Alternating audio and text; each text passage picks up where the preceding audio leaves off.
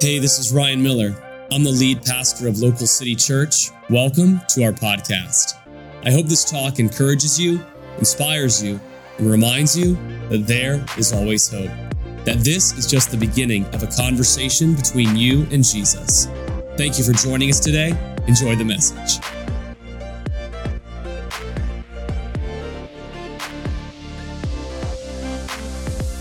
We are closing out a two week collection of talks that we have called The Thrill of Hope. Turn to the person next to you, give them a little elbow, wake them up, tell them the thrill of hope. Just like that. Use your hands like I did, communicate to them the thrill of hope, right? Now, there should be a thrill when we talk about the things of God. There should be a thrill to our emotion, to our energy, to our excitement when we talk about the hope that has a name, and that name is Jesus.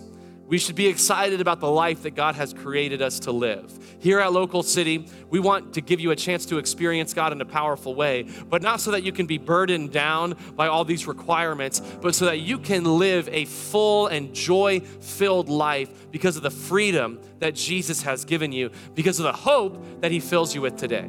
And the title of today's message, right before we pray, is this Glory in the Highest. Glory in the Highest. Would you pray with me today as we open our, open our hearts and our, and our lives to the message to God's word today? Lord, we love you. We thank you. We praise you. And right now, we l- just lean into the title of this message Glory in the Highest. Pray that you would be with us here today.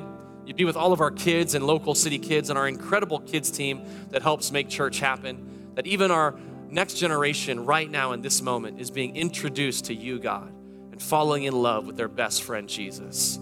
Lord, we love you today. We take notes down, we write things down, knowing that it will, encourage and lift us up today. We love you. In Jesus' name, we all say, Amen, amen. And do me a favor, why don't you give a nice shout, everyone, for watching for Local City Church online, everybody. Hey, we're so glad you're with us. Whether you're watching live or in person, you're a part of the family. We'd love to have you in person for Christmas Eve next week. I love the title of this message, Glory in the Highest, because it reminds me of something that is e- incredibly important during Christmas. And that is, life is not all about me. Turn to the person next to you and tell them, hey, life's not all about you. Whisper it, say it nicely, say it with some sensitivity. Don't go crazy. Life's not about you, life's not about me. Life has one focus. And we learn it, we lean into this phrase, glory in the highest. I realized this just a couple days ago when I was driving to a family dinner across the Courtney Campbell Causeway, which we know if you want to test your faith, just drive across that piece of road, especially driving in Florida. And so I was in the family wagon, the van, minivan life. I'm a dad, minivan life. It's awesome, love it. It's got a little pickup too, which is fun. And so we were driving, and if you don't know this, a lot of people in Florida don't know this, but you're actually technically supposed to always drive in the right lane, and the left lane is the passing only lane, okay? Come on, somebody, we got to get a little bit of driver's ed 101 out there. You're driving slow in the left lane, it's a passing lane, all right? Get to the right, all right? Just so you know, but that's not a spiritual message, that's just maybe a practical message for you today. But anyway, driving in the right lane, and I was coming up on somebody who was driving a little slow. They had a Florida license plate, so I can't blame a snowbird or anything like that. They're driving a little slow and had to get around them. And so I put on the blinker like you should as well. Use your blinkers, everyone. Put on the blinker to signal that I'm getting over into left lane. I had plenty of room. But the person that was coming up in the left lane, when they saw me coming over into the left lane, they didn't slow down to let me over. They gunned it pedal to the metal to cut me off so I couldn't get over. But I was like, yo, man, you're in a little sedan. I'm in the family van, you got to move out of the way. I'm coming over, right? And uh, I, I, slid over. They laid on the horn a little bit, and I just I did the thing where you look in the rearview mirror and you're like, hey. I'm right, you're wrong, sorry, all right? And I was like, let's go. Drove a little bit slower just to make sure they realized that I got in front of them. Then I said, hey, hey, hey, hey, all right? And I sped up a little bit, and I was like, that's right, get out of the way. I got the family in here, we got to get to dinner, all right? Then I remember a very important thing about every car that the Miller household owns and that's that we have a local city church bumper sticker on the car. And it reminded me that, yes, that, that made my life a little easier. I got what I wanted, but who's to say that if someone ever invites that person behind me to local city, they'd be like, yo, your people are nuts. I'm not going anywhere near that church because they drive crazy. And I know it's silly, but it reminds me of the fact that life is not about my convenience. Life is not about doing what I want to do and making my life easier. Life is not about stepping on other people so that I can get what I want. I am being an example of not only my church, but Jesus. That the glory is not in the name of Ryan, the glory is not in my life, the glory is in the highest. And we see this in Luke chapter 2, starting in verse 8. It says this That night, the shepherds were in the fields nearby guarding their flocks of sheep. And suddenly, an angel of the Lord appeared. I love that word suddenly, circle it, underline it, all that good stuff. Appeared among them, and the radiance of the Lord's glory surrounded them. They were terrified. But the angel reassured them, Don't be afraid, he said. I bring you good news that will bring great joy to all people.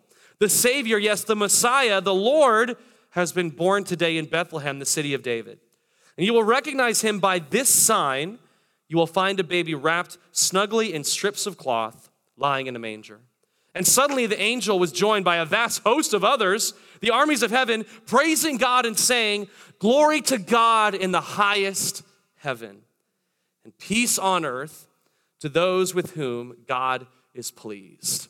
I love this because we've been talking about the concept of Advent. And Advent is a season that we recognize in the great anticipation of Jesus. You see, when the angel tells the shepherds that who you've been waiting for, the Messiah has come, they had really been waiting for this guy. You see, God had spoken to his people pretty consistently and pretty, consist- pretty, uh, pretty specifically for a long time. But there was over 400 years of silence from the last prophet to the moment where people began to announce about Jesus, to this moment. So think about that. God has been silent for 400 years. Some of us can't take God being silent for 40 minutes. Imagine 400 years. You're like, God, where are you? And you just got to stay faithful. You got to stay committed. You got to stay consistent. Keep showing up and trusting Him. And eventually, a suddenly showed up. That's what Advent's all about. That, the, that Jesus, the Son of God, suddenly showed up into the story, and here He is. And he was letting the, the, the angel was letting the shepherds know, like, hey, just so you know, this isn't about you, it's about him. And to prove it, a giant host of angels filled the sky, singing and proclaiming, Glory to God in the highest. You see, there was a study um, by a, uh, the Westminster uh, Charter of Churches, and, and they began to really minimalize down or spe- specify down, like, what is life all about when it comes to following Jesus? really what is life all about as humans. And they came to this simple statement that the reason we are here, especially if we call ourselves followers of Jesus, but even bigger than that, what is the meaning? What is the purpose of life? Why are we here? It's to this, it's this statement that I want you to fill in that it's to glorify God and enjoy Him forever to glorify God, that He is where the glory goes. He is the one in the highest. He is where my focus and attentions goes. It's about Him, not me. And I don't do that out of, oh, life is so hard. I'm so burdened by all the things God has told me to do. No, it's so that I can enjoy Him forever. So that I can enjoy this life. So that I can enjoy Jesus, the Son of God. I love that the angel says, Hey, just so you know, shepherds, I'm, I'm showing up a little intensely, but this is good news. And it's bringing great joy to everyone. That should have an evidence in your life that you trust in it and believe in it, that you are glorifying God and enjoying Him forever. Can I ask you a question today, local city? And I hope by the end of the message today, you will begin to say, I want to at least try to. Do you enjoy Jesus? Do you enjoy your relationship with Him? Or do you feel like it's a burden? Do you feel like it's a have to, not a get to? Do you feel like you're doing it out of obligation? I would pray and ask for you to really consider that that might be the enemy trying to sneak into your thought process and into your mind, that this is all about have tos. This is still all about you. And if you don't enjoy it or you don't want to do it, that the focus is not on Jesus, it's still on us. It's still on our own comfort.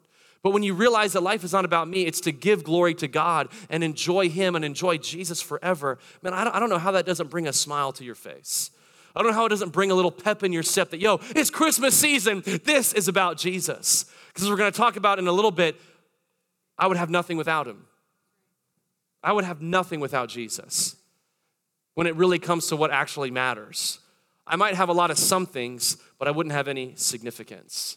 So here's the thing I want you to write down it's that we say glory to God in the highest at Christmas time because we are praising God for the birth of His Son into the world. What's beautiful about glory in the highest, what's beautiful about saying that, what's beautiful about Christmas is realizing that God didn't from heaven on high just shout his love for us, hey, I love you. He showed it by stepping down, by sending his son who stepped down into this world as a little baby and lived a long life to show us and demonstrate the goodness and love and power of God. See, God is not shouting at you right now. He is showing you right now, hey, this is how much I love you. This is how much I want to demonstrate to you. If all I ever did with my wife Adrienne was shout, hey, I love you, that's all I did. And that was what marriage was all about. Man, marriage would be super easy. That's all it took. Hey, I love you. All right, we're great. I feel awesome. Love you so much. But it doesn't stop there at all actually you know that if you are married, if you've ever had a significant relationship, there takes a lot of demonstrating that love. There takes a lot of showing and serving out of that love. And I want you to know today that because of the goodness of Jesus, because of the greatness of God, He is not shouting from a distance, but He is here in this room showing you that He loves you. That's what I love about church. That's what I love about what we do on Sundays. What do we do on Christmas Eve nights? Realize this a quote from one, again, one of my favorite theologians, Eugene Peterson, that says, The church is the primary arena. I love that he uses the word arena. Like, this is not just fun thing, some gooey show of emotion, Home Alone 2, right? Like, this is the primary arena where we go to battle for our life, where we go to battle for our community, where we realize that there is some spiritual warfare going on outside these doors, in which we learn that the glory does not consist in what we do for God, but in what God does for us. When you realize that, it will empower your worship and your praise and your prayer like never before. When you realize it's not about, well, I got to do this right so God will show up. It's saying, wait, God's already done everything. I'm simply responding and receiving. You know what I love about the story with the shepherds when the angels show up and they say, suddenly, the shepherds don't go, well, you know what, angel? I really got some things I gotta get light, I gotta get right in my life before I go to where you're telling me to go. I really gotta, I really gotta get some things cleaned up. I really get my life in a better situation before I go see Jesus, you know, because I want him to see, you know, I got things under control. They don't stop right there and immediately do some practice or some routine. They, they say in verses later, as we talked about last week, let's go see this thing the angel told us about. Let's just go. Let's just go see Jesus. Because clearly, it is the example of what God is doing for us right now in this moment. See, this is the place where we celebrate that and realize you are the same God. We shout Jesus' name, not our name in this room. We glory in the highest the fact that Jesus is here and he has done everything for our life. It is not about what I do, it's about what he has done. I just want you to know God's done some great things for you. You may say, What? Well, let me prove it to you. Take a deep breath in, deep breath out. That's the greatest gift God's given you. He gave you life. Otherwise, we'd still just be dust on the ground. But He breathed life into us. He breathed life into what was meaningless. He breathed life into the thing that had no hope and had no life. And now we can take a deep breath in and a deep breath out and say, God, you are the focus of my life. You are who matters. It's about what you have done for me, and you have done so much. Can I encourage you, local city? And I pray, and I, and I believe God will do more for you. But if God never did one more thing for me in my life, I would still be eternally in debt to Him. And we begin, we begin to have this vending machine approach to God, of like, you haven't done what I've asked you yet, He doesn't have to. Because honestly, the greatest gift that God gives us is not answers to our prayer, it's that there is someone walking us through this life, walking with us through this life, and in the midst of our prayers when we're trying to get Him to do something. I love that it says in John 1:14 that so the word became human and made his home among us. He was full of unfailing love and faithfulness, and we have seen his glory, the glory of the Father's one and only Son.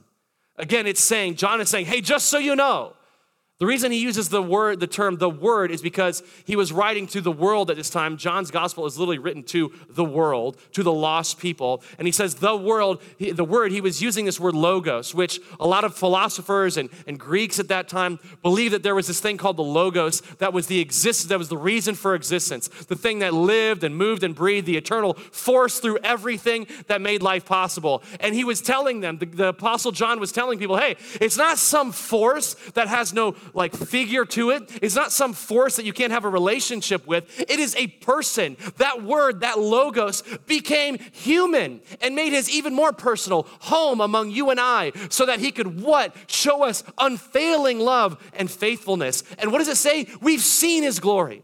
The glory of the Father's one and only Son. Like we've seen Jesus. He's more than just a baby in a manger, He is the Son of God. You've seen His glory. He became human. He left heaven to come to earth. Think of the greatest place you can imagine. Times it by a million, and that still wouldn't even come close to heaven. But Jesus etern- was eternally in heaven, and he said, You know what? I'm gonna leave this awesome place to go to the world, Woo! to go to earth, to show the love of God, to live out the God, the God calling that he's placed on Jesus' life to really enforce God's plan of redemption and freedom and forgiveness. Jesus did that for you and I. And that's why this announcement of glory in the highest is so important. See, I love the shepherd's story, and I love the story of the wise men. I love the wise men. Number one, because you got always, we always want to remind you that the wise men came to see Jesus months or even a couple years later, even though they're in my nativity scene literally on my mantle at home right now, not historically accurate, all right? They came a lot later. Because when they saw the star that was leading them to Jesus, they had to go on a long journey. See, here's the thing the shepherds, instantaneous right there with Jesus. The wise men had to go on a long journey. Here's the thing I want you to know. Sometimes your journey to Jesus is going to be instantaneous, like, whoo, this is awesome. Sometimes it's going to take a little fight. Sometimes it's going to take putting one foot in front of the other and keeping keep going forward. Keep moving forward. And I believe the Bible all the time has these different scenarios that we can relate to because sometimes, yeah, Jesus is going to show up and it's going to be like, suddenly God answered your prayer. Sometimes it's going to be you see the star in the sky, you see his glory, you see his faithfulness, but you've got to go on a little journey. You've got to begin walking. You've got to begin to be moving forward.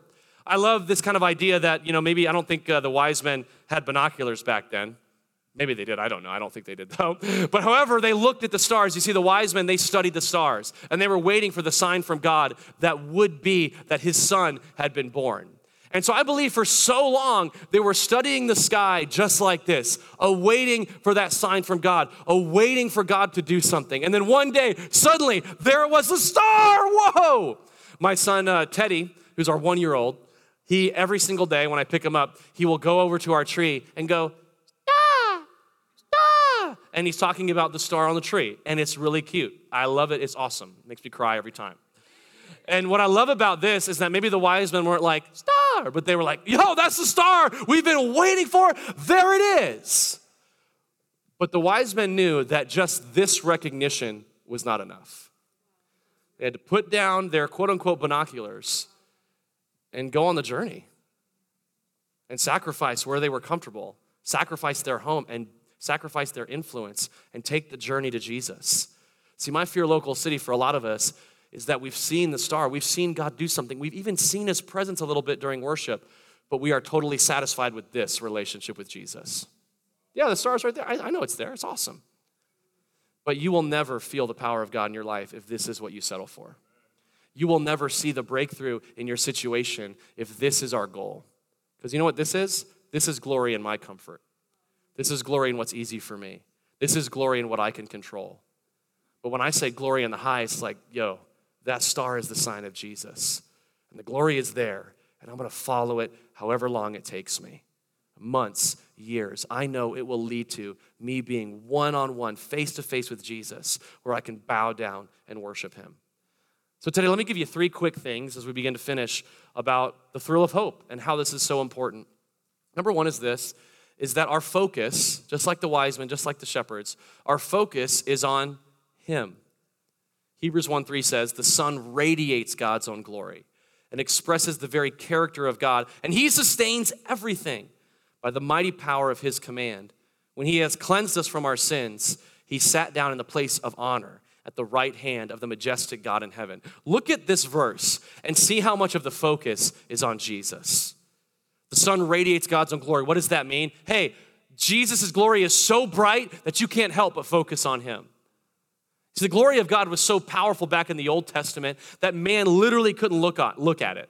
A guy named Moses tried to, and God was like, You can't do that because it will kill you.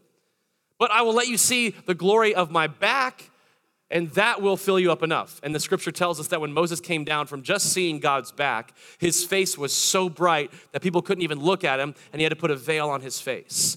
That's the power of God's glory. That's the intensity of it. Sometimes we think, oh, God's glory. Hmm. No, man, if you look at it intensely, it'll kill you. That's how powerful it is. But because of Jesus, you get to experience the fullness of it. And he radiates God's own glory. So our focus is on him. How many times have I been so distracted, so doubtful in my life? It's because my focus is on the wrong thing. You know what I love about us? Is that if someone takes, our, we get in a group and we take our picture, where's your focus immediately go? How do I look? Oh, I'm blinking. Can't use that one. Everyone else looks great. I know, but but I'm blinking. But everyone looks really nice. I mean, the kids are all smiling. I know, but I'm blinking. Um, I've had this conversation with Adrienne. Adrienne looks great. The boys look great, and I'm like, I don't look great. You can't post it. We got to take another one, right? Because we don't, the focus is on us, right? We go right there. But I believe there's so much freedom when you realize, yo, I don't care what I look like in that picture because no one's looking at me.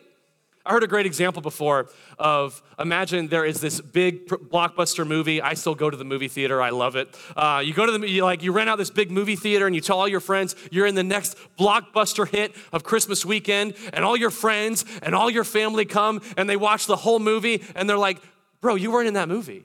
You're like, "Yes, I was. I was." It was at like the 57 minute mark. You saw me, I was a little fuzzy, but you saw me walk by the camera. I was in it. Like, you were not in that, man. You were just like a side story, not even a side story. You were just kind of a fuzzy blob that walked by the camera. The story wasn't about you at all. And we have to have that same approach with our life. It's not about us. We, we still want to pack the theater because we want people focused on Jesus and to realize, man, the movie, the story has always been about Him. Our focus is on Him. You know what happens when you're taking a picture with your phone and you tap on the face that you want to focus on? Everything else comes out of focus but that face. It needs to be like that in our life. We realize, man, I just want to focus on the, the radiating glory in the face of Jesus. And I promise you, everything else will get a little dim. Everything else will get a little fuzzy. And you'll clearly see Jesus. And if you can clearly see Him, that's all you need.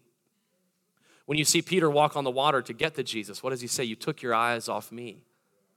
The storm was our, the intensity of the storm didn't change at all.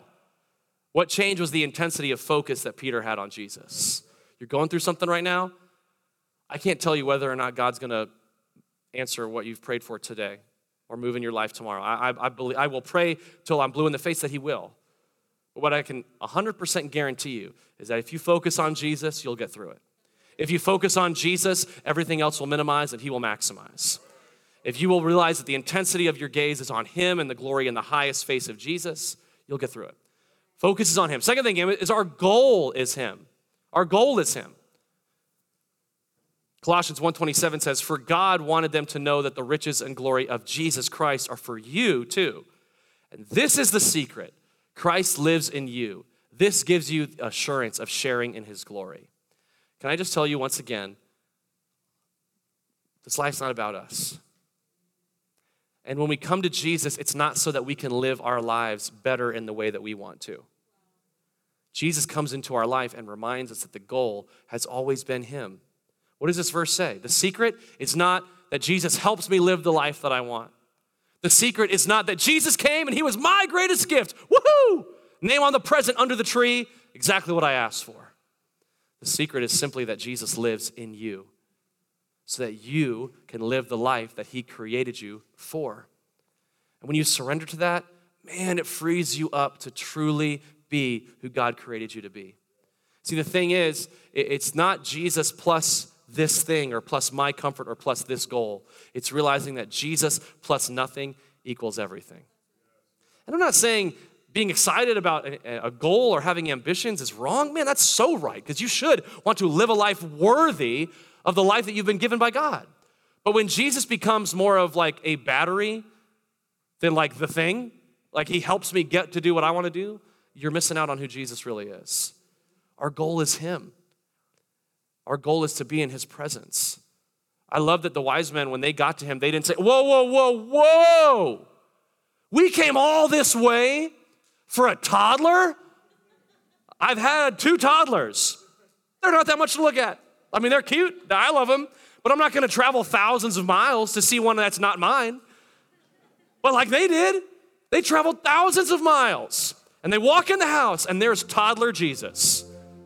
Hey. okay, cool.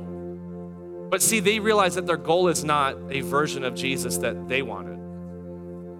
The goal was just to be with him. See, my, my, my heart is that sometimes I've chased after a goal of a version of Jesus that he is he isn't even that. And I get frustrated. Oh, I didn't get him. Well, you he doesn't fit into my mold.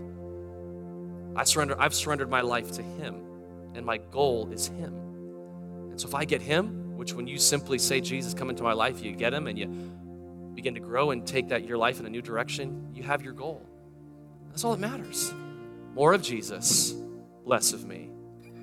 I love this quote from Rick Warren that's in The Purpose Driven Life. He says this You didn't create yourself, so there is no way you can tell yourself what you were created for. It's like me going into the Louvre and saying, Oh man, that painting is a masterpiece. Here's what I think it means. And the the dead artist is somehow standing right next to me. It says, You are totally wrong. but I think that's what those colors mean. I think that's what you meant by that. No, no, not at all, man. I painted it. I get to tell you what it means. There's too many voices in our culture right now, and honestly, too many people that are saying, I get to tell my life who I am. When you didn't create your life, you had nothing to do with it. You didn't create yourself, so there's no way you can tell yourself what you were created for.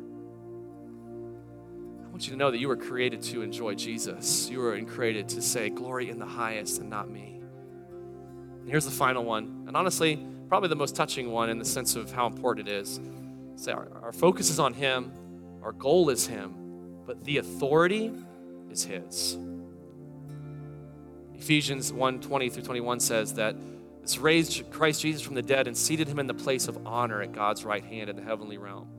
Now he is far above any ruler or authority or power or leader or anything else, not only in this world, but also in the world to come there is this weird stigma that we've put on this word authority in the church.